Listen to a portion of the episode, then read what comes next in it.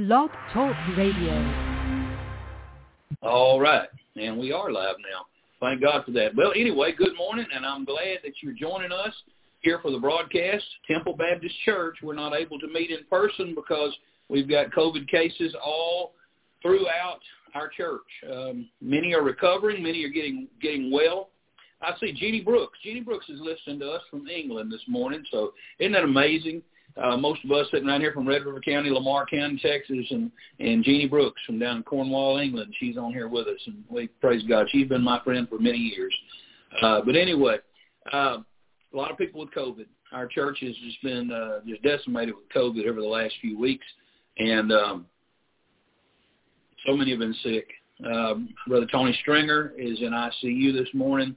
They are trying to get blood clot off his lungs and trying to get him his breathing better where he can go home.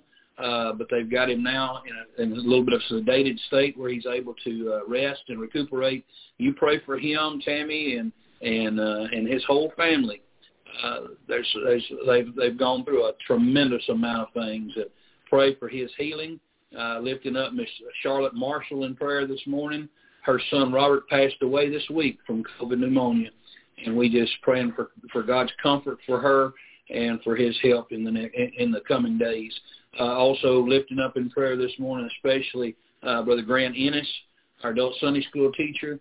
He's in the latter stages of prostate. I'm so sorry, pancreatic cancer, and Miss Bonnie said he's having some hard days. And y'all please lift her up in prayer. She's dealing with COVID as well, so is he. And you know, he's on hospice care. Please pray for him and pray for her as she ministers and takes care of her husband. There's so many others. I know there's so many others in our church who are dealing with COVID. I don't know of any that are as serious as those cases. I know that Brother Donnie Smith's dad, Donnie McPherson, I know he's dealing with COVID and he's still having a hard time. And Brother Scott Dawson, he's just feeling weak. My mom's feeling weak. I'm sure the rest. I know Miss Shirley said she was, and most everybody who's having it and going through it are feeling weak on that coming out of it. So just pray for them. It's difficult. We've not met as a church now for several weeks, and it just puts a strain on us. But I'm thankful that we have this medium right here where we can come together and we can lift and we can rejoice and lift up the name of the Lord and meet together as a church, even if we're not meeting in person. So I want us to go to the Lord in prayer, and I want us to ask God to meet with each and every one. I know I didn't call everybody in the name of the church by name, but you know that we love you and we're praying for you. Brother Dan, recovering from his fractured pelvis, and him and his wife Anya are recovering from COVID. Who else am I forgetting? I just had him on the front of my brain and I slipped. Oh, Brother Byron Dawson, Brother Scott's dad. He's having some issues after having surgery on a broken bone in his leg up by his hip bone. And he's going to have to maybe go back in for more surgery. And we pray for Brother Byron, pray for that healing of that, and just anybody and everybody who are going through things. There, like I said, so many. And, folks, prayer works. I'm seeing it work. I'm seeing God do things. I'm seeing God heal folks. I'm seeing God work through even this time. We're reaching people now that we've not reached before, because we're having to do things this way. And I just rejoice that we're able to minister to some people who are not able to have been helped by us before. So anyway, good morning to you. God bless you. This is the day that the Lord hath made, and we will rejoice and be glad in it. Let's go to the Lord right now in prayer and ask him for his mercies. Our Heavenly Father, Lord, we come before you this morning. And Lord, we don't know, we wouldn't know what to do without you. You are all the help that we need. Lord, you're all the help that we have. And, Lord, no one else could help us if it weren't for you working through them. Lord, we love you so much, and we know that you're the God of mercy. We know that you're the God of grace and the God of peace and the God of comfort. And, Lord, you know the need of each and every one under the sound of my voice right now. And, Lord, it is with compassion in my heart that I ask you to speed, Lord, exactly the provision to meet their need to them at this moment. Lord, where they need to be comfort, I pray you'll give comfort. Where they need to be peace, I pray you'll give peace. where there needs to be healing. I pray you'll speed healing, Father.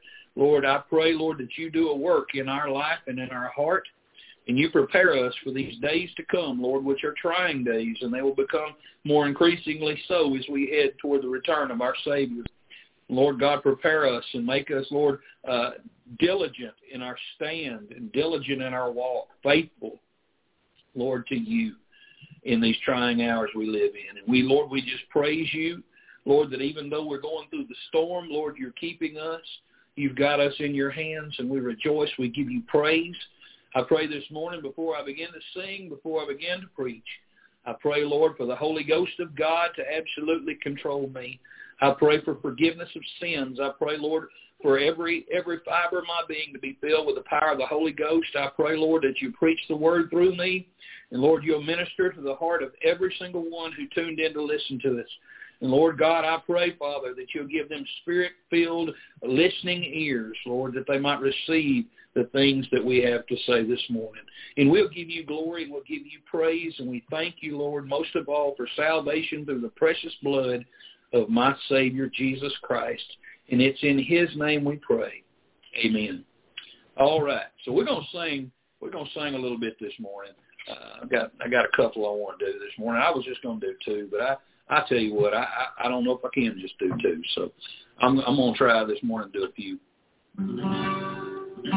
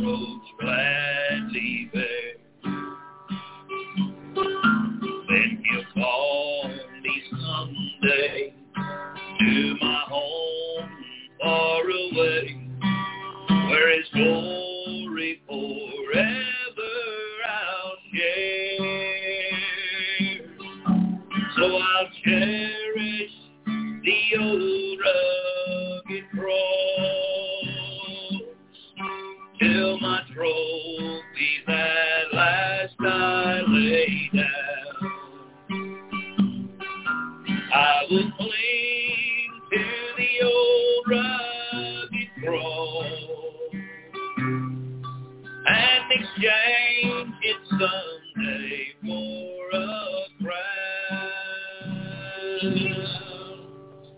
Amen. Is it still freezing up on us, folks? If it's still freezing up, I'll try to move to a different location in the house. We are way out in the country, and we do have a sketchy signal at times, so if it is still freezing up, please let me know, and I'll try to remedy that. But I wanted to sing another one. This one's been on my heart too, and it's called "I Must Tell Jesus."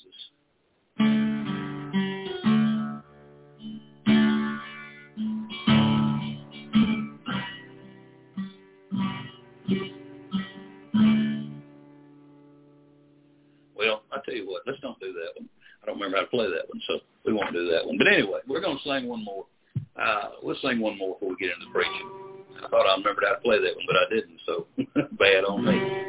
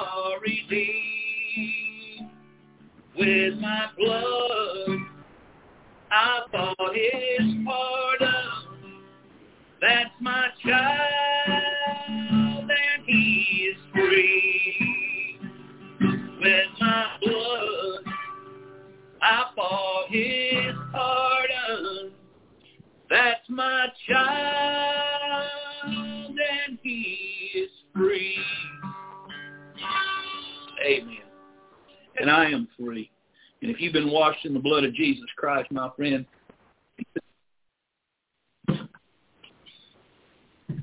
Amen. You're free too. Praise God. Let's get into the Bible this morning. I want you to turn your Bible with me to Acts chapter 5. Acts chapter 5. And we're going to get back into our study on Holy Ghost power. And let me just say to you this morning, if you're tuning in, listening to me, don't let that word Holy Ghost scare you. The Holy Ghost of God is the Spirit of Jesus Christ. He is the Spirit of the living God. And if you're a saved believer today, you have the Holy Ghost living inside of you. He's not a ghost like the world thinks of a ghost, a spook, a haunted. He is the Spirit of the Lord Jesus Christ. And he is living in you. And he is there to give glory Jesus Christ. And praise God that he is in there, and he's there to give you guidance as you walk as a believer. He's there to guide you into the truth. He's there to encourage you. He's there to pray on your behalf before the Father when you don't even know how to pray. And he has sealed you unto the day of redemption. Amen. He is your friend. He is your best friend. He is God living inside of you. And I just want to clear that up. I'm a Baptist. I am an old-timey, Bible-believing, Bible-preaching, King James Bible-preaching Baptist. And I am that through and through. I'm Baptist born, Baptist bred. When I die, I'll be Baptist dead. But I'm going to tell you something. I'm not scared of the Holy Ghost. I'm not a charismatic, but I'm not scared of the Holy Ghost. Baptists have been scared away, bluffed away from the power of the Holy Ghost by fear of being associated with charismatics. And folks, I'm going to tell you something. That was a good trick the devil pulled off, because without the power of the Holy Ghost, we are rendered ineffective as believers. And boy, have mercy. We need God's power today, don't we? I mean, as we face this old nasty world that's trying to shut us down and stop us from even talking about Jesus, from even sharing the Word of God, this world wants to marginalize us, call us odd, weirdos, whatever you want to call it. The world wants to back us up into a corner and tell us, you got to quit. There ain't enough of you. You're not the majority anymore. You need to back up and shut up and sit down and quit. That's what's being pushed in our direction. But I'm here to tell you today, if you don't stand up today and you don't raise up your voice for the Lord Jesus Christ, if you don't stand up for your faith, you're going to be hushed up. We're going to all be in trouble in America, this once land of the free and home of the brave. Now we seem as though we're the land of the shackled and the home of the quiet. And God help us, we've got to be bold in this hour. God has called us to this hour. I think of the story of Queen Esther, where the quote is, who knows but what you were brought into the kingdom for such a time as this, is what she was told by Mordecai. And God is trying to tell her there, you might not have thought you were important. You might not have thought you were going to play a role, but God brought you here for this, for a purpose, and it was to save the children of Israel, the Jewish people. And God has called us, to reach those around us, because people around us are going to slip into hell one after another. If we don't do something about it, they're going to fall into hell forevermore. We have got to be witnesses. We have got to share our testimony and bear our testimony, bearing about in our body the dying of the Lord Jesus always. That's what the Bible tells us. All right, I'm going to ramble and run rabbit trails unless I get into the message. So take your Bible, turn to Acts chapter 5 with me. Acts chapter 5. I'm going to tell you, I wrestled with this message and I kind of got aggravated with myself. I said, I'm trying to put an outline together, and there's just too many simple things right here for me to worry with an outline. I'm just going to preach. I tell people sometimes when I preach like this, I'm preaching without a net this morning. So I don't have an outline. I don't have any points and nice thoughts. I just have the Word of God. So we're going to use it this morning. And before anybody asks, no, I'm not. I don't have COVID. I'm not sick. I have allergies. I've had allergies for a better part of a month now. I tested yesterday. I tested negative. I'm fine. Praise God. I give him all the glory. Don't know how he's protected me through this. He's protected me and my wife and my children. One of my sons has it, and his wife, but they're doing remarkably well. And they took the antibody shots, and I recommend that for anybody who has COVID. So anyway, let's get into the Word of God. We're going to read this morning, but before we read our text, I want us to kind of briefly recap where we are coming from to get to this point. We kind of want to go back to where Peter and John went into the temple on the Lord's Day, and Peter healed a man, in the Lord's power, who was lame, and suddenly the whole mass of everybody that was there in Solomon's porch, they ran to see what had happened, because they knew this man, and he was rejoicing and praising God. Well, they took him. They took Peter and John. They took him into the Sanhedrin. And they wanted to know how in the world, what are you teaching? Whose name are you teaching in? What authority do you have to do any of this? And And Peter told them, he said, you know, it's Jesus Christ. He's the one who did this. Jesus, who you crucified, the chief cornerstone that the builders rejected, he's become the head of the corner. He's the one who did all this. He's the one that healed this man. And they threatened him, and they told him, don't you preach or teach in this man's name again. That's what they told him. Let me read over here exactly where they said that. All right. So after all that, here's what they said. They said, but that it spread no further among the people, let us straightly threaten them. This is chapter 4, verse 17. Let us straightly threaten them. And I mean, they wanted to get in their face, try to scare them and intimidate them. He said that they speak henceforth to no man in this name. So they said, we're telling you, you better not talk to nobody about Jesus no more. And we are the religious and the political authorities in your country. So the government, albeit religious, it was pseudo-religious, political, but they instructed them not to preach or teach in Jesus' name. And but what did Peter and John do right then? They answered him in verse 19 of chapter 4, whether it be right in the sight of God to hearken unto you more than unto God, judge you. You figure it out. Should we listen to God or listen to you?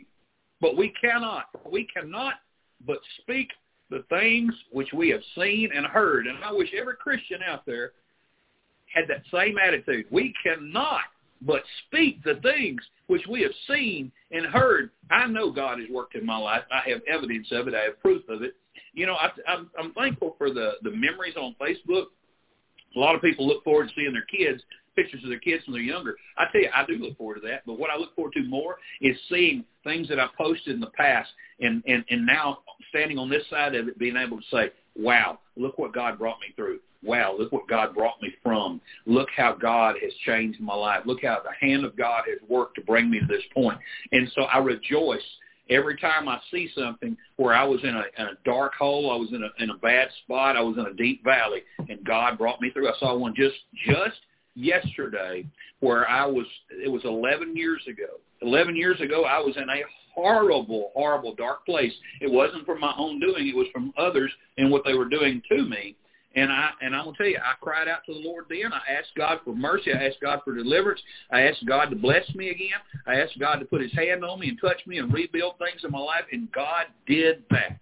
God did that and more. He's blessed me. He's been so good to me. I can't even imagine how to thank him for all that he's done in my life. So, again, Peter and John, they were saying, listen, ain't nobody going to tell us something that make us overrule what God has told us. All right? So they told him to get out of here and don't you ever talk in his name again. Well, they went back to the other believers, and they told them what had happened. And the Bible says in verse 31, and when they had prayed, the place was shaken where they were assembled together, and they were all filled with the Holy Ghost. And they began, and they spake the word of God with boldness. So it didn't stop them. It didn't scare them. And I know some people might say, well, they're a bunch of rebels. They wouldn't listen to the government authorities. They weren't obeying the law. They were a bunch of law-breaking rebels. That's the way some people would look at it. Those are the people, my friends, listen to me, those are the people who are living in ignorance of God's way of doing things. God is not for us to just throw him out the window when somebody in authority says, you got to do it this way. So we must live our lives according to this book. You see, there are so many laws on the books in America. We couldn't follow them all. There's so many that contradict each other. There's so many laws on the books that aren't even enforced. But a lot of those laws were put into place by good, moral people who wanted to have a moral, decent country, and those laws are in accordance with God's word. But then there are laws that have been put on the books that benefit corporations. They benefit evil, such as the abortion industry and the laws that the Supreme Court upheld about sodomite marriages and things of that nature. Listen, there's laws in our country that are laws, but God does not believe in those things, and God does not promote that, and a believer cannot promote those things and be in line and right with God. So there comes a day, there comes a time when you just have to take it and draw that line and say, I'm not going any further. I'm not going to cross that line. I'm going to stay with God, and I'm going to do what God says. And that's what we're going to talk about today. The title of today's message is In the Face of Evil. In the face of evil. And these believers were in the face of evil. The religious crowd in Jerusalem in that day and time were evil. You say, how can they be evil? They were in God's temple. Well, God was done with that temple. The temple, as far as that worship was concerned, in there, when Jesus died on the cross, the veil in the temple, which was 1 to 3 inches thick, woven linen, like a linen napkin. Well, imagine one that was an inch to 3 inches thick being torn, and it tore from top to bottom. And at that moment, it was over. It was over for all that worship that had been going on in that temple that way. It was no longer needed because Jesus had opened the way to the Father, and there was no need to go through all those sacrifices and all of those things. None of that was needed anymore because Jesus was the final sacrifice. All right, you say, preacher, you're never going to get into this message if you don't get into the text, and you're right, so I better hurry up and get to it. So we find ourselves, we went through this, Ananias and Sapphira, what happened with them when they were trying to gain some power and position and prestige in the church and impress people, and they ended up, God just took their life because they were trying to lie to him. They were lying about what they were doing, and God set a tone. You're not going to run over me. I'm God, and there's none else. I'll take you home before you're gonna mess up the work I'm doing in my church. So God help us if we get in the way of him. I know God doesn't just drop people constantly like that. God is gracious. God had to set a tone early on so that his church would fear him, and they did, and they began to fear him all the more. So after that took place, all right, where we find ourselves where we were last week, where we find that the apostles were doing all kinds of signs and wonders, and the people were all with one accord. I'm looking at chapter 5, verse 12. And the people were all with one accord in Solomon's porch, which is a large area on the side of the temple. It was an open colonnade, and there were thousands of people that gathered there. And the believers, that's where they gathered, out where the people were, because why? They wanted to witness, and they wanted to share Jesus, and they wanted to see other people get saved. So they gathered there for the purpose of sharing the gospel of the Lord Jesus Christ and seeing people get saved, and God was working with them. And because they were dealing with Jews, God used miracles because the Jews, they seek a sign. The Jews want miracles. They need miracles to validate that God is working. So God was more than happy to oblige, just as he did through the Lord Jesus Christ, and he provided healing and miracles and all those things. Do I believe God can still heal by miraculous means? You better believe it. Does he do it as often as he did back then? No, I don't believe he does. God works through us and to us through his word. So I don't know that it happens near as often as it used to, but God is still able to do all the things he's ever been able to do. It's just maybe his will has changed in the way he does things and deals with people. So we came through that, and now so people are getting saved, and we saw last week that the high priest rose up, and he took the captain guard, and they went down, and they got him, and they took him, and they put him in the prison. They locked him up. And as soon as they did, I'm going to read you verse 18 and 19. These are familiars from last week. And they laid hands on the apostles and put them in the common prison, the next verse, but the angel of the Lord by night opened the prison doors and brought them forth and said, go stand and speak in the temple to the people all the words of this life. And so they did. They went and they preached. And they preached for who knows how long. They started early in the morning, and eventually somebody came to the Sanhedrin, to the Pharisees and the captain of the guard, the Sadducees, all those, and they said, hey, they're in the temple, they're preaching again. And they're back out there doing what they were doing before. They're not locked up. And they went to the prison. They said, no, they're surely in the prison. They went there. The keepers were still standing outside. Everybody's still locked up tight, but they're not in there. So they go, and they get them, and they take them in a gentle manner. Why? Because they feared the people. That's something you see over and over and over through here. When the people are on the Lord's side, those who are trying to do something against them, when they're in a large number, they fear to do these things. It's when God's people begin to back away and get quiet and begin to decrease in number that the enemy feels emboldened to run over us roughshod. And I think the enemy's trying to gear up to do that in America. We're seeing all these mandates coming out of old Sloppy Joe in Washington. all these ideas he's coming up with, and I don't think he's come up with them at all. I believe they all coming from other places, people in higher authority than sloppy Joe Biden. So we're just going to have to trust God and keep walking and do things right, because according to his will, because this world is not our friend. It's our enemy. This world is going to try to shut us down. You just watch and see. I'm telling you right now, I've been saying this. Listen to me. I've been talking the same message since 2004. I'm telling you what's happening in America. America is shutting down. America is not going to be a loud voice in prophecy. It's not going to be there. I don't believe it. I believe America is going to be dismantled right before our very eyes. And in these last moments of this once great nation, you and I as believers have got to stand up now. If we don't stand up now, and I know people say stand up. Well, what does that mean? That means we must not be afraid. For God has not given us a spirit of fear, but of power and of love and of a sound mind. And we are to lift up our voice like a trumpet.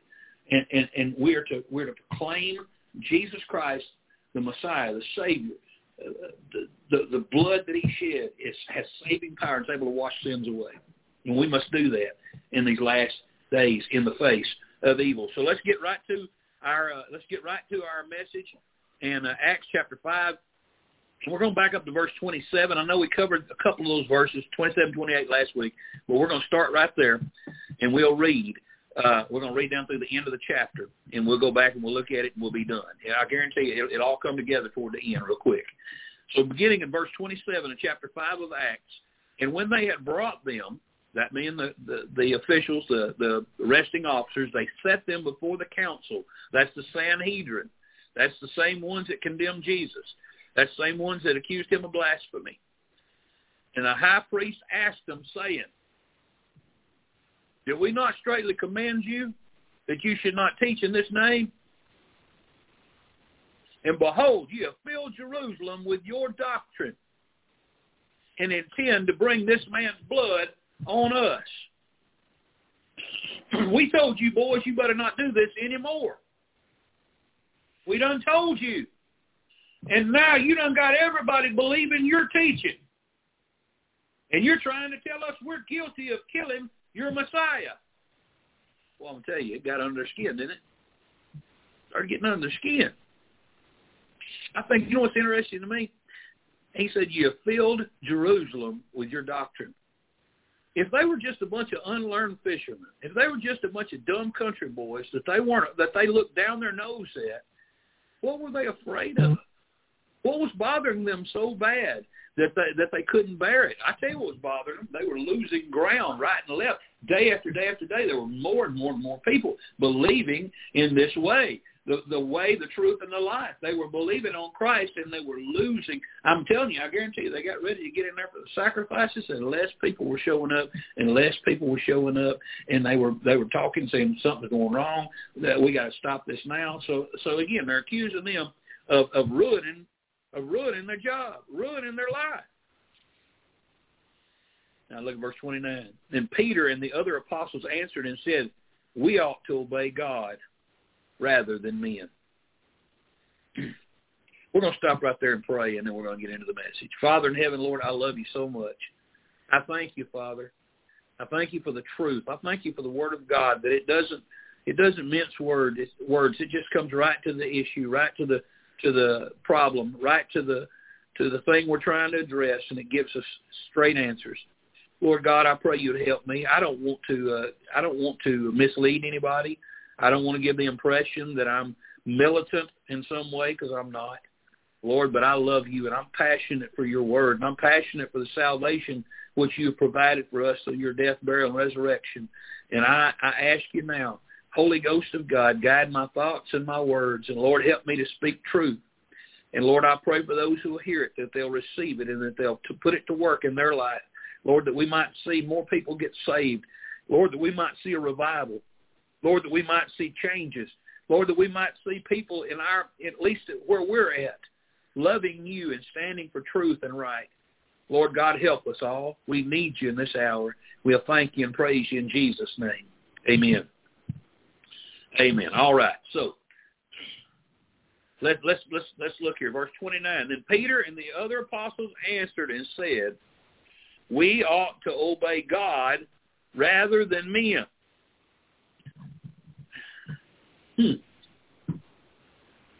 That doesn't sound like a lot of the teaching that you hear today from preachers. Today, you hear from preachers on this subject, we ought to obey the law of the land. We got to obey the law of the land. That's what you hear. And as if we don't follow everything that comes out of Washington, D.C., if we don't follow every executive order, if we don't follow every mandate, which is, they're not laws, they're just suggestions. A law is a law, but you know what? Even then, a law sometimes violates God's laws. And when a man's law violates God's laws, then man's law is nullified by God's law. So I want us to look. We're going to look just for a minute because I dare say there's a lot of people, maybe not a lot of people listening right now, because if you'll remember several messages ago, I covered this subject, but I want to cover it again, and here's why. There are people listening right now who don't normally sit in our church services. So I want to say this so that everybody out there can hear it, so that everybody listening who loves the Lord can hear it, so that everybody out there who hates the Lord can hear it, so everybody out there who may be listening in and see what I'm saying can hear it. I don't care who hears it. I'm going to tell the truth. If it hair lips the Pope, I'm going to tell the truth. So here we go. Let's look at the Bible. Let's look for Bible examples. Let's look what people did in the Scriptures. Well, let's look at Noah, for example. Let's start back with Noah. That's way back there. What about Noah? Noah was living in a day that's very similar to ours. There was wickedness everywhere. The Bible talks about man's heart was just continually evil. And so we're seeing that around us. People... we're living in a day where people are losing national affection. Where we live in a nation that has such a thirst for murdering unborn babies. Now I know believers don't, but Texas, this great state we live in, just passed a law to make it extremely difficult to get an abortion in the state of Texas. And praise God for that. Abortion's murder. It's the murder of an unborn child. It is the stopping of a beating heart. It is the snuffing out of a life. And God hates the shedding of innocent blood.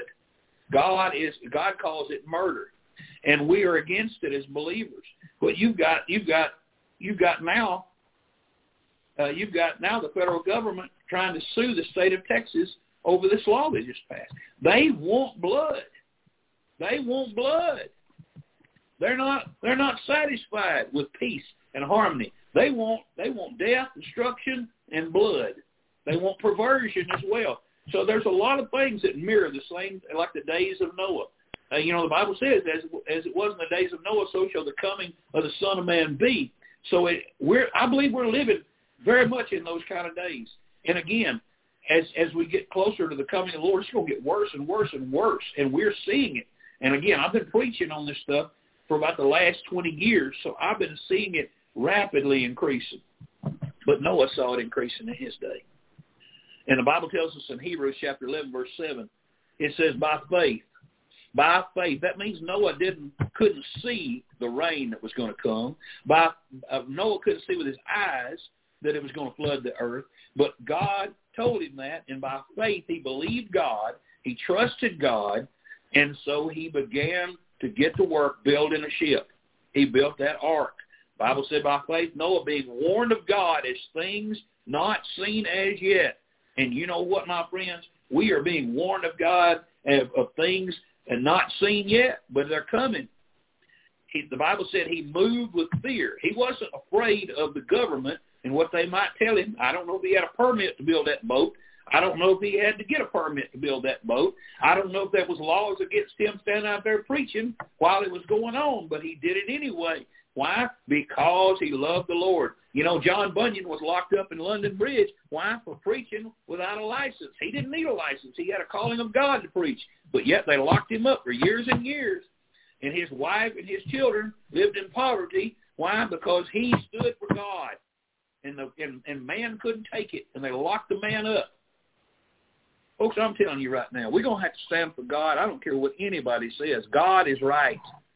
So the Bible said that he was moved with fear, being warned of God, and he prepared an ark to the saving of his house. He looked around and he saw his wife and his children, and he said, "You know what? I don't want them to be destroyed. I want them to be saved. I want them to live out their lives and serve God. I want to serve God with my life and my family." And so we defied everything around him. He defied logic around him. He defied everything everybody else told him, and he went to work on that boat, and he built it.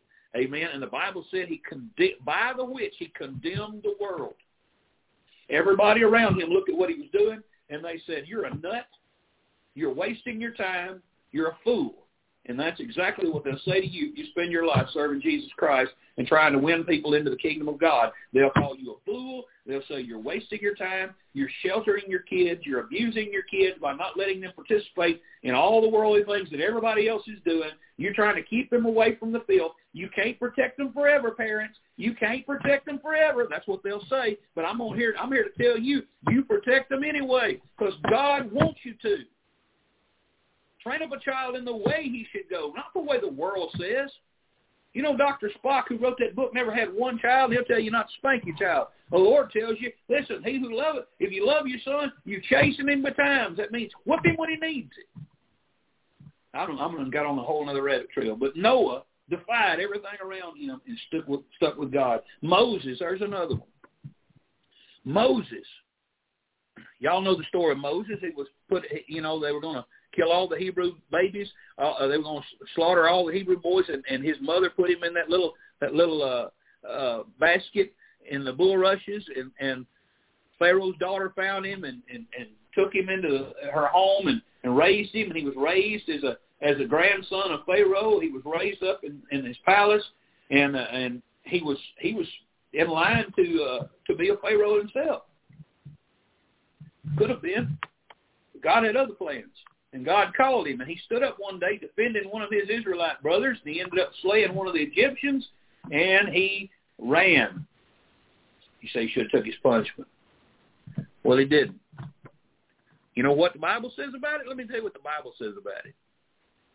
By faith, Moses, when he was come to years, refused to be called the son of Pharaoh's daughter, choosing rather to suffer affliction with the people of God than to enjoy the pleasures of sin for a season, esteeming the reproach of Christ greater riches than the treasures in Egypt. Egypt was the greatest power in the entire world at that time.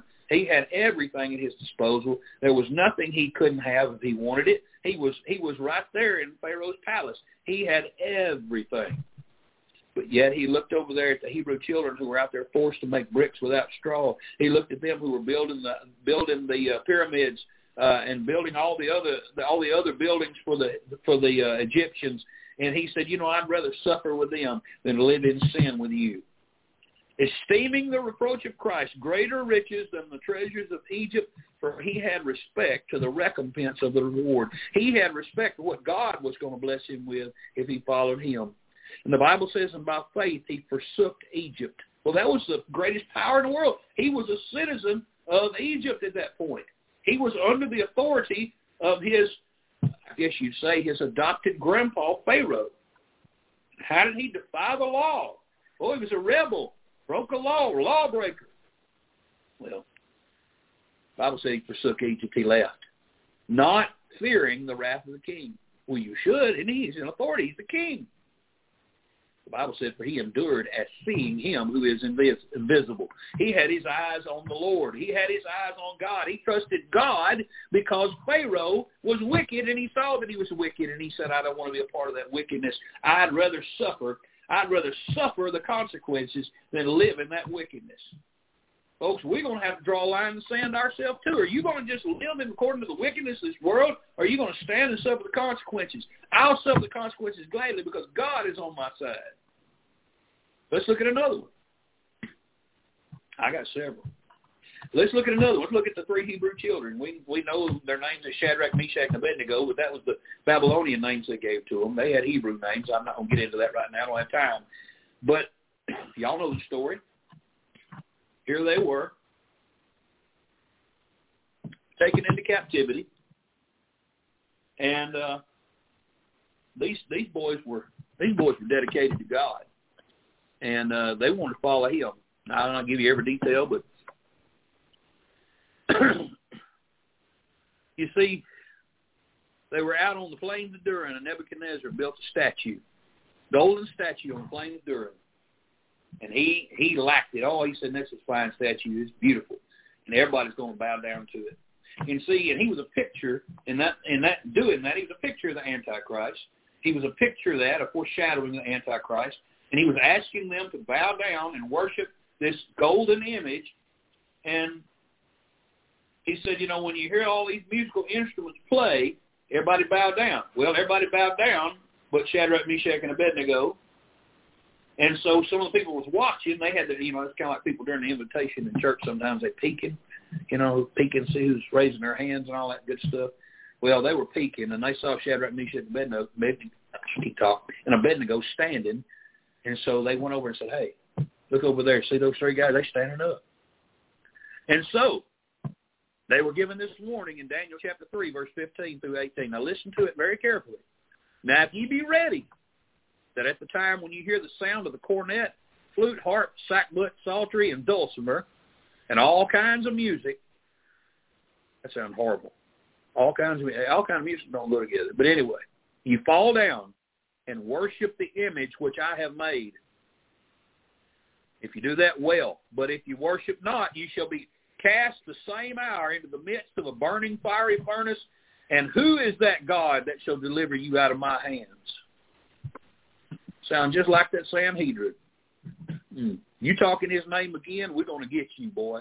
You better shut your mouth and keep it quiet. Don't you be talking and preaching in his name again. You don't bow down, you watch and see if God will save you. I'll throw you in that furnace, I'll crank it up, and we'll burn your hide. We'll turn you to ashes.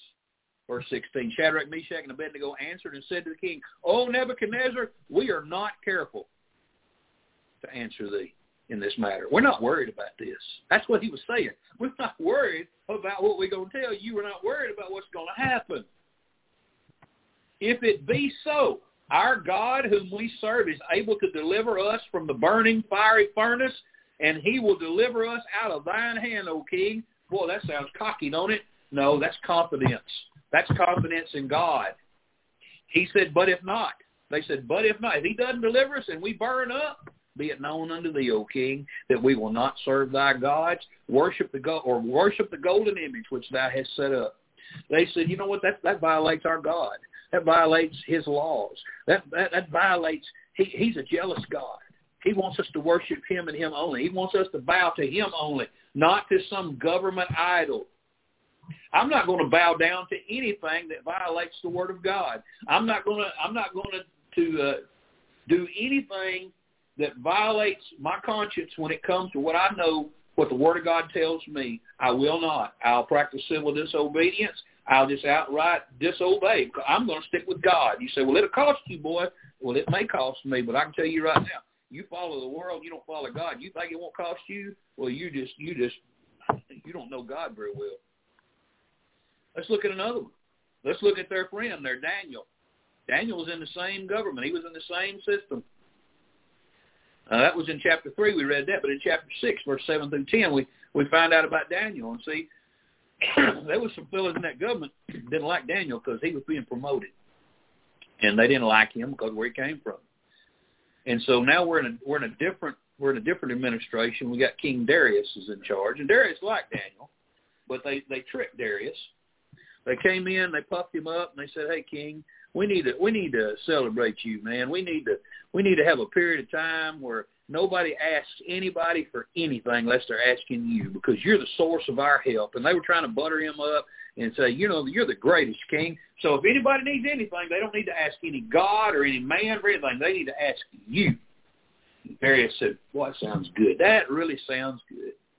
So here it is, verse 7. All the presidents of the kingdom, the governors and the princes and the counselors, and the captains have consulted together to establish a royal statute, and to make a firm decree that whosoever shall ask a petition of any god or man for 30 days, save of thee, O king, shall be cast into the den of lions.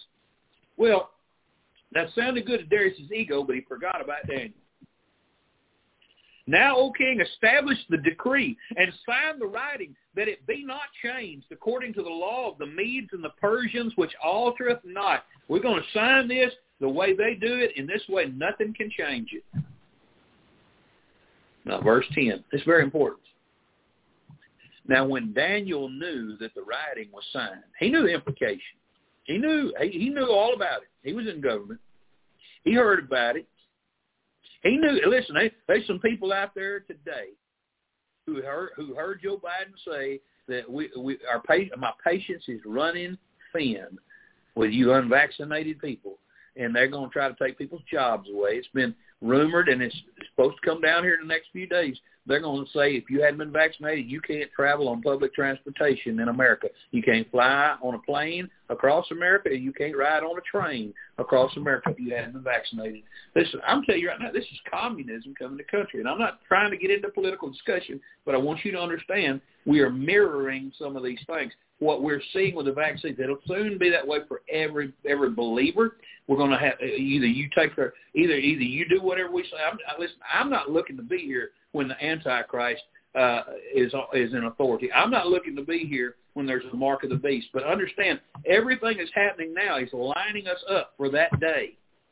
We're inching closer and closer and closer to totalitarianism and a worldwide New World Order. It came out just the other day. Official over in Australia was talking about COVID, and she said, you know, once we're in the New World Order, she said those words. So understand, this Bible is coming true. Prophecy is being fulfilled. We are right on the cusp of the tribulation period. We are just on the cusp of God dealing with Israel and God cleansing Israel and bringing her back to himself and the end of all things. We are now coming down to the end where the Lord Jesus Christ is going to sit on his throne in Israel before the world is judged, and then the great white throne judgment, and then eternity begins, and we're with the Lord forever and ever and ever. We're coming down to that time. So let's look.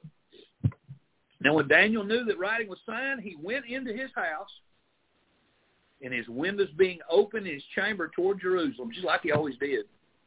He kneeled upon his knees 3 times a day and prayed and gave thanks before his God as he did aforetime. He didn't change anything. You know why? Because God didn't change, and God's word didn't change, and he's going to honor God. Yeah, you say, well, you know, this king has power to kill you, Daniel. Sure does. God has power to keep me from being killed. Here's the thing: if God's will is that I'm going to continue to live and serve him, then I'm going to continue to live and serve him. A preacher once preached a message, which he shared this illustration. He said when he was a little kid, he had y'all seen those little plastic balls that hamsters and gerbils go into, that 2 halves and they screw together, and then that hamster, that gerbil can run all over the floor without worrying about being hurt. So he said he had a gerbil, he put it in that little plastic ball, in a clear plastic ball, and it rolled all over the floor. And said he had a cat, and that cat, boy, he pawed that ball, he slapped that ball all around the room, but he couldn't hurt the gerbil. Why? Because the gerbil is protected by that clear ball he's in. And nothing could get to him. Even though it could knock him around, it couldn't get to him. And I'm going to tell you something. We're just like that. We are protected by God. And if God wills that we should live and continue on, then we will live and continue on. If God wills that we should be taken out by the hand of somebody who wants to destroy us, then we'll be going home to heaven and we'll be with the Lord. But you shouldn't worry about it one bit because you're in his hand. And that's the way Daniel looked at it. You know, if I die, I die. But you know what? When he went into that den of lions, he trusted God. And I don't know that he was afraid because he knew where he would be if the lions were to eat him. And then the last one I want to bring up is the Apostle Paul. In Acts chapter 9, verse 22 through 25, this is right after Paul was out seeking. He went to Damascus. He was looking for believers. He was going to persecute them. He was going to try to have them arrested, possibly killed. Not really sure what all he intended to do, but he wasn't looking to hang out with them and have fun. He was looking to destroy and disrupt. And so on the way to Damascus, the Lord spoke to him from heaven, and he got down off his donkey and got on his face, and you know, he got saved right there on the road to Damascus. And there was scales formed over his eyes, and he had to go and sit and wait and pray. And so after this happened, and a man named Ananias was directed to go down there and lay hands on him and pray for him, and the scales fell from his eyes. This is right after that, verse 22 of chapter 9. But Saul increased the more in strength and confounded the Jews which dwelt at Damascus, proving that this is very Christ.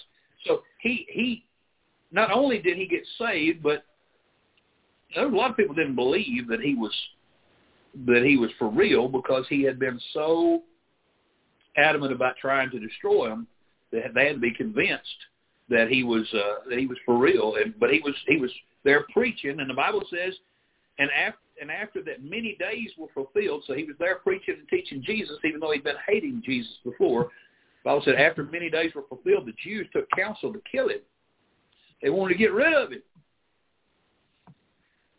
So, I mean, he was a Jew. He was from Jerusalem. These were his government officials. These were the people who sent him out. You say, well, he was insubordinate. He was going against their orders. He should have turned himself in and thrown himself on their mercy. The Bible said that their laying in wait was known of Saul. He knew they were coming to get him. And they watched the gates day and night to kill him. They wanted to kill him. He should have submitted, huh? He should have just went on handcuffs and turned himself over and let him take his life. The Bible said then the disciples took him by night and let him down by the wall in a basket. They let him down over the wall. Let him down to the ground, and he took off and got away. Boy, he's a rebel. Man, he's breaking the law. He should turn himself in. Obey the law of the land. That's what he's supposed to do. Remember, that's what everybody says these days. Well, let's get to it and let's see. Let's see. And I know those of you that heard me in person, y'all just give me a minute. There's people that haven't heard this. Romans chapter 13, 1 through 5. Here's the passage. Here's the infamous passage that gets quoted. Adolf Hitler, keep in mind, when Adolf Hitler came to power, when he was rounding up Jews and sending them off to concentration camps to be executed, he moved the people with fear. And one of the fears that he used was the fear of them fighting against God. And he used this scripture, and he twisted it for his own means. And just like every government since who has nefarious reasons and nefarious plans, they take the Bible and use it as their billy club to hit believers over the head with. And I want to show you how they do it. Romans chapter 13, 1 through 5. Here's how we deal with civil government. Here's what God tells us. Let every soul be subject to the higher powers. For there is no power but of God. The powers that be are ordained of God. So I understand that Joe Biden was ordained of God, but I don't believe God ordained Joe Biden to be a just president. I believe he ordained him because he's bringing judgment upon America. I believe Barack Hussein Obama, Barry Sotero, whatever you want to call him, he was a judgment. I'm telling you, we are under judgment in America. It is fallen upon us. We are just beginning to see what is going to take place in this country. And Adolf Hitler, for whatever you want to say, he was a judgment. Pol Pot, Attila the Hun, you name them, judgments. God brings judgment in. But I'm going to tell you that judgment is not to fall on his people.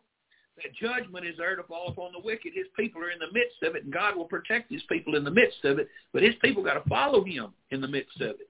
Will they face persecution? Yes, he's promised us that. In this life you shall face tribulation. In this world, he said, you shall face tribulation, but be of good cheer. I have overcome the world. So God's saying, you may go through it, but I'll take you through it, and I'll be there with you in it, and I'll protect you in it. So let every soul be subject to the higher powers. What's the higher power in America? It's not the Supreme Court or the legislature, and it is not the presidency. Those three branches of government are not the highest power in America. It is the Constitution of the United States, which was written by believers, most of them. It was written based upon their knowledge of the Word of God. It is not a perfect document, but it is as close to one as we've got. And that Constitution, it entitles us to certain freedoms and liberties that we have and we hold because they're given us by our Creator. So we're to be subject to the higher powers. The Bible says, for there's no power but of God. The powers that be are ordained of God. Whosoever therefore resisteth the power, resisteth the ordinance of God, and they that resist shall receive to themselves damnation. Now, you try to resist a godly government, you're going to go to jail. You kill somebody under a godly government, they're going to kill you, because that's an eye for an eye. It's just to do that. Listen, you commit a heinous crime, you should receive a heinous punishment. That's justice, and that's justice under God's law. But I'm going to tell you, when you're doing right and you're punished for it, that's not just. And you shouldn't follow the laws of a government that would punish you for doing right. For rulers, verse 3, are not a terror to good works. Rulers are not a terror to good works. But yet you see people in government who are a terror to good works. And that tells you that God does not want you to follow that person if they're going to be that way. And he says, rulers are a terror to the evil. Now, if rulers are helping the evil, then they're not somebody you need to follow. Wilt thou then not be afraid of the power? Do that which is good, and thou shalt have praise the same. Well, if in a good society where you have men who believe in truth and right, and where you have people in power who believe and honor God, in that society, in that kind of a life. I mean, when I was a young man growing up, you could obey the laws of the land. Everything's fine, and you expected to. But this world is corrupt, and this government is corrupt. Folks, you can't just take for granted that the laws that are handed down are godly. All right, it says for he is a minister of God to thee for good. That's what the Bible talks about, a ruler. He's a minister of God to thee for good, but if thou do that which is evil, be afraid, for he beareth not the sword in vain, for he is the minister of God, a revenger to execute wrath upon him that doeth evil. Now, sodomy is evil, abortion is evil, killing people to get their resources is evil. There's a lot of things our government does that are evil. Forcing things upon people that they don't want in their body is evil. Telling people you can't work a job if you don't do what we say and take this thing and stick it in your body, that's evil. Telling people you can't preach the Word of God in this town or this area or anywhere is evil. And when people get locked up for that, they are not doing evil to keep preaching the Word of God. They're not doing evil to stand for what's right. Our apostles, are they wrong? I don't believe so, because they're following God rather than men. So let's continue to look at our passage, and we're going to work down through the end of it. The God of our fathers, verse 30. Look in our Bible, verse 30. The God of our fathers raised up Jesus, whom ye slew and hanged on a tree. That's what they said to him when they told him, listen, you don't preach anymore in his name. You don't do it. We told you that already. He said we ought to obey God rather than men. And he said, our fathers raised up Jesus, whom ye slew and hanged on a tree. Him hath God exalted with his right hand to be a prince and a savior, for to give repentance to Israel and forgiveness of sins. And we are his witnesses of these things. And so also is the Holy Ghost, whom God hath given to them that obey him. You see, when you stand for God in the face of tyranny, the Holy Ghost of God will empower you to stand there. He'll give you confidence to stand there. He'll give you assurance that you can stand for God in the face of evil.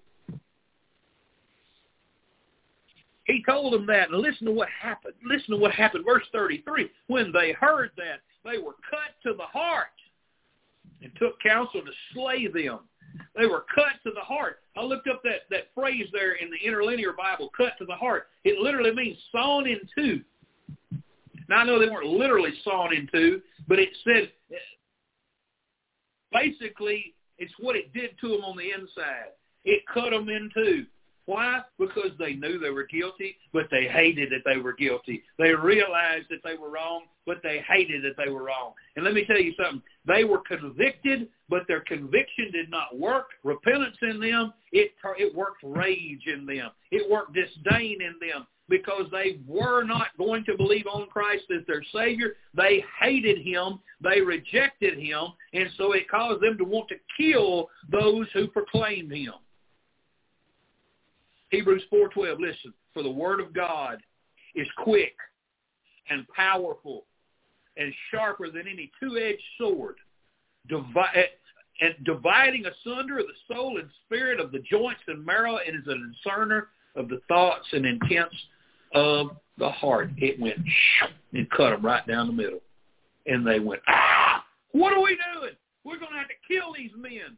How dare they point our sin out to us? How dare they call us guilty? Kill them. That's what they wanted to do. And that's what they planned to do. They took counsel to slay them. Here's what they said. When they heard that, they said, hey, let's go over here and let's talk. We got to figure out a way to get rid of these guys. Let's kill them. That was their intention. And I'm telling you right now, if God hadn't intervened, I believe they would have killed them. But I want you to see how God intervened. Here's God's hand at work in the middle of all this. We're almost done. We're coming down to the end. As my old preacher brother Joe Brown used to say, I'm circling the field and I got my landing gear down. So y'all just hang on. God's hand at work. Look bad for them. I mean, you listen, it's one of these things like on the episode of a TV show used to be, they leave a cliffhanger. What do we do here? Oh, they're in trouble. They're going to kill them. Well, wait a minute. Verse 34, then stood up one in the council of Pharisee named Gamaliel. Gamaliel, for one thing, he was the teacher of Paul. He taught Paul all that he knew. He also taught Barnabas, and I'm trying to remember who else. He was Stephen. He taught Stephen, the deacon. We're going to read about next. He was a teacher of those. So this man knew the Word of God good. He was a very, very good professor of the Word of God.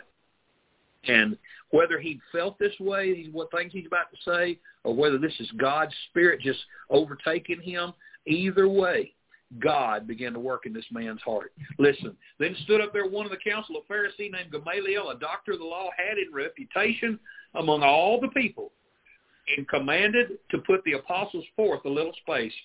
Send them over there where we can talk. Verse 35, and said unto them, ye men of Israel, take heed to yourselves. What ye intend to do is touching these men. Y'all better think before y'all act, fellas. You better not let your emotions cause you to do something that you're going to regret. Remember, they feared the people. There were some 20,000 or more believers outside, and they were afraid of what would happen if they killed him. So they were afraid before, but now see their tempers got up and they're not thinking. And he stood up and said, y'all better wait a minute. Y'all better think this through before you do anything. Now he said in verse 35, he said, before these days rose up Judas, and this was years before all that, boasting himself to be somebody, to whom a number of men, about 400, joined themselves, who was slain, and all as many as obeyed him were scattered and brought to naught. They were going to. He claimed he was going to part the Jordan River. They were going to stand up against the tyranny in the land, and he claimed to be the Messiah. He was claiming to be a Messiah, and he said, when I get to the Jordan River, and my word, it's going to part. And the officials heard about that, and so they went out and they found him and they cut his head off, and they rode back into Jerusalem with Judas' head to show that they had defeated him. And that's what he's bringing up. And he said, and it was slain, and all, and as many as obeyed him were scattered and brought to naught. And it came to nothing. He said, y'all remember that. And after this man rose up Judas of Galilee. That's not Judas who betrayed Jesus. This is not Judas, the other disciple. Jude, the other disciple. This is somebody totally different. It's not the man who's in Judas who's in the early church. This is somebody else. It says in the days of the taxing, that's right around the time of Jesus' birth, and drew away much people after him. He also perished, and all, even as many as obeyed him, were dispersed. And now I say unto you, refrain from these men and let them alone. For if this counsel or this work be of men, it will come to naught. He said, listen, that when they killed Judas, everybody went away. All right? When they killed Judas of Galilee, everybody went away. Okay? You killed Jesus. We crucified Jesus. Let it alone. If it ain't nothing but a bunch of men trying to stand up and trying to ride his coattails, it'll go away. I mean, we're 2,021 years later, and it still hadn't gone away. Amen? I believe it must be for real. Don't you think so? Don't you think by now, all the persecution, all the blood that's been shed, all the martyrs that have been killed, don't you think if it was phony, it would have already gone away? If it wasn't real, if salvation wasn't real, it would have gone away? Come on now. We got to stand up and proclaim that Jesus Christ is the Son of the living God, that he's the Savior of the world. We've got to tell it. We've got to shout it from the rooftops. There are people dying. They're going to go to hell. They're going to burn forever in hell if you and I don't stand up and proclaim that Christ is the Savior.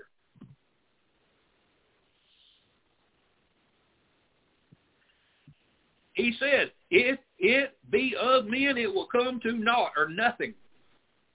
Verse 39, but if it be of God, ye cannot overthrow it.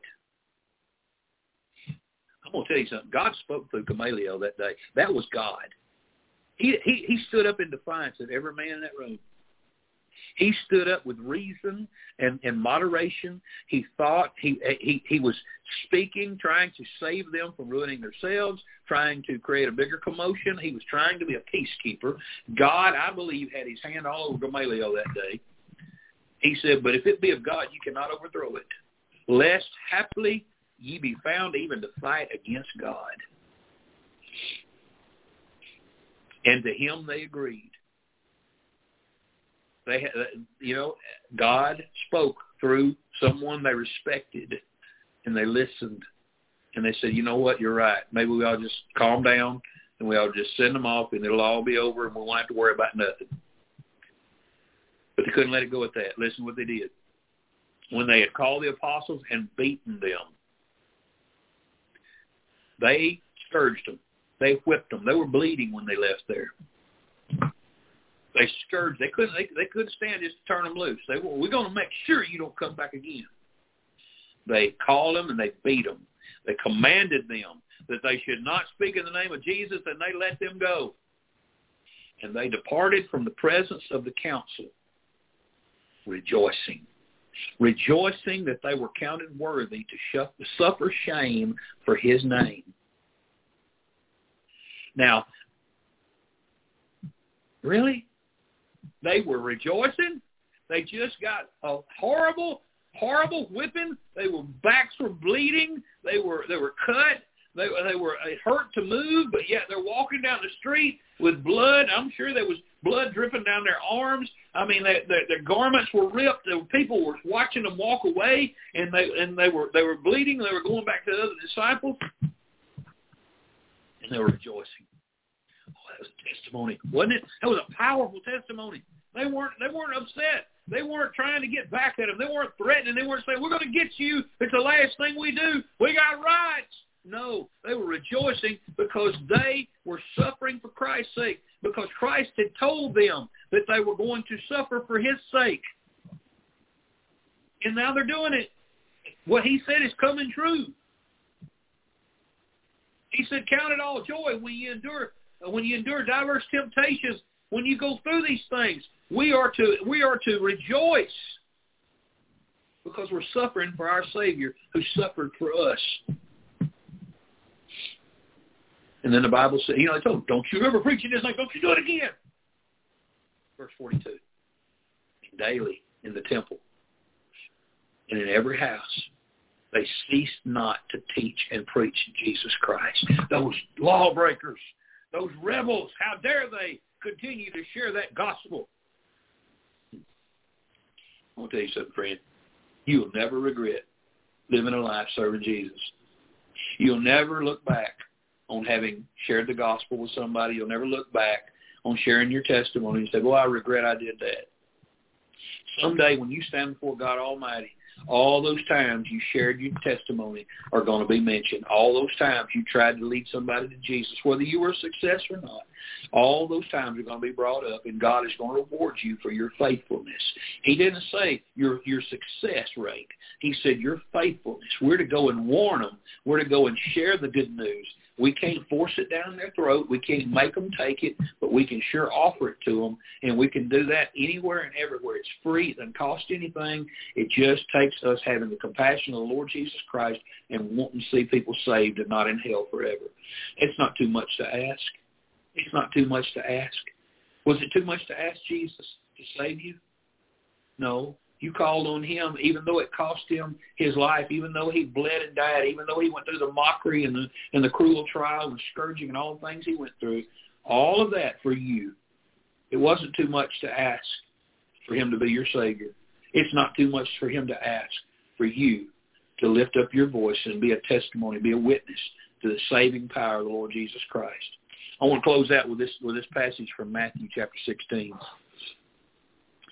Then said, verse 24 through 27, then said Jesus unto his disciples, if any man will come after me, that means he wants to follow Jesus, let him deny himself.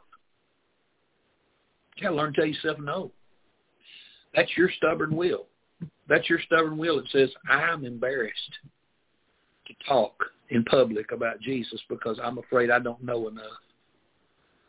If you have the Spirit of the living God in you and you read your Bible regularly, I can assure you, you've got enough in you to witness to somebody.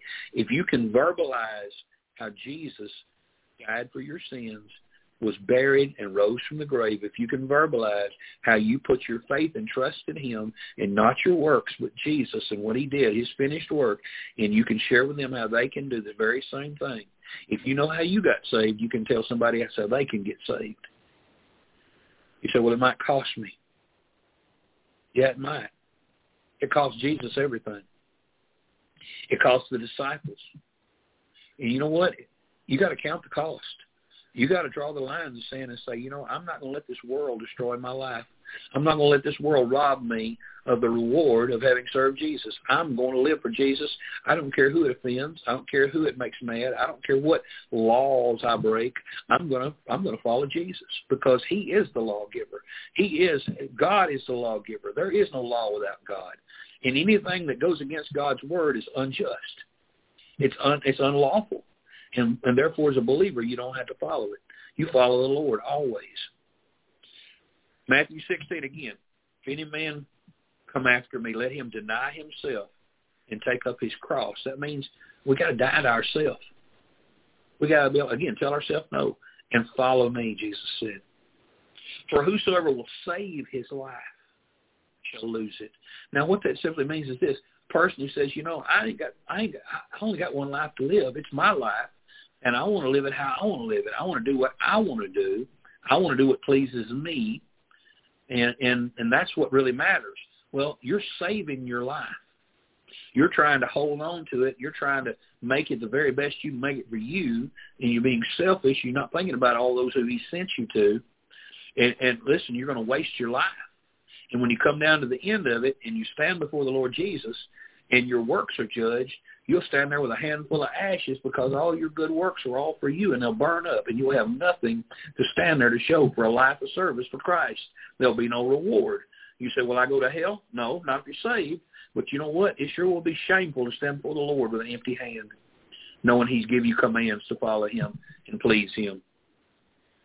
He said, but whosoever will lose his life for my sake, and in Mark he says, and the Gospels, shall find it.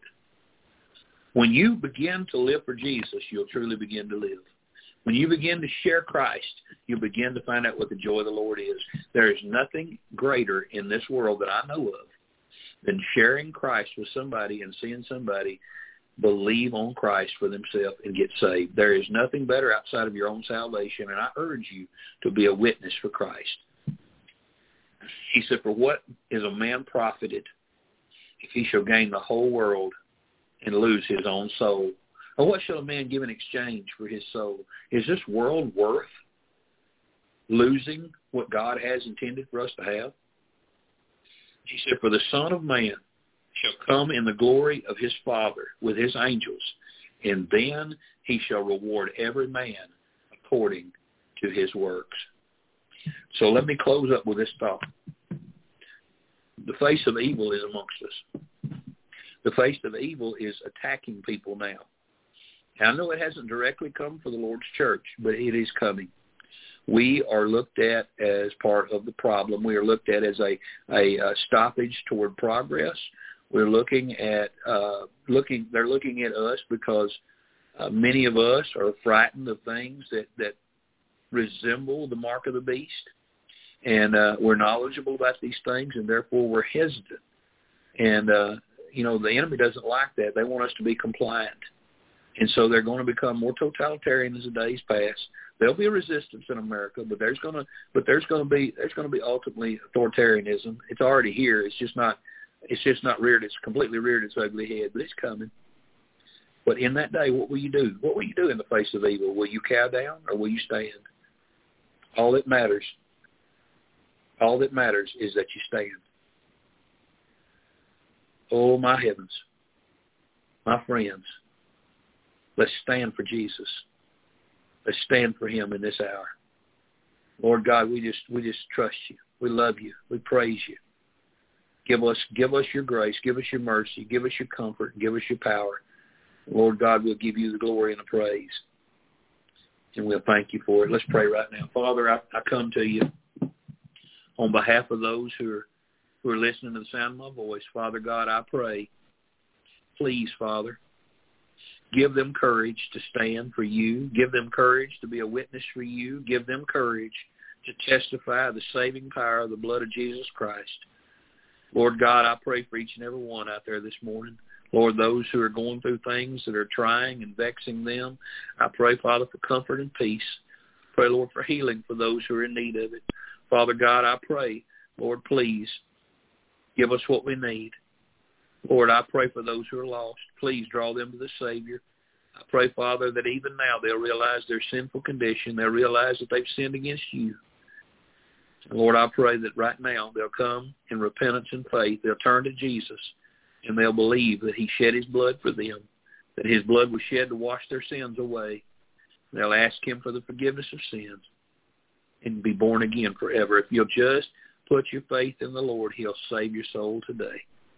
Lord, I pray for each and every one who's tuned in again. I pray for our church. Please gather us back together in your house soon. Lord, please get everybody well.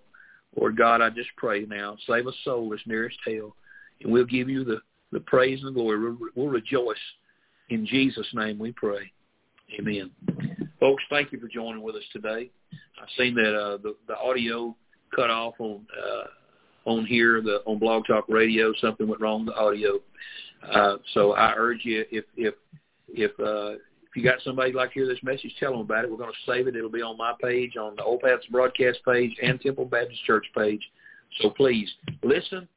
And thank you, and God bless you all. I'm glad that you tuned in. It's good to see every one of you's name on here.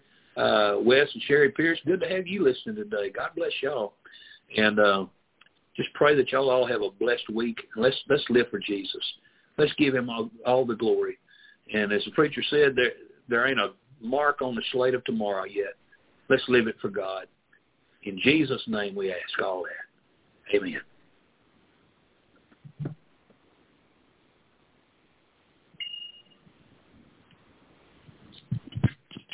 Well, good morning if you're just getting on here.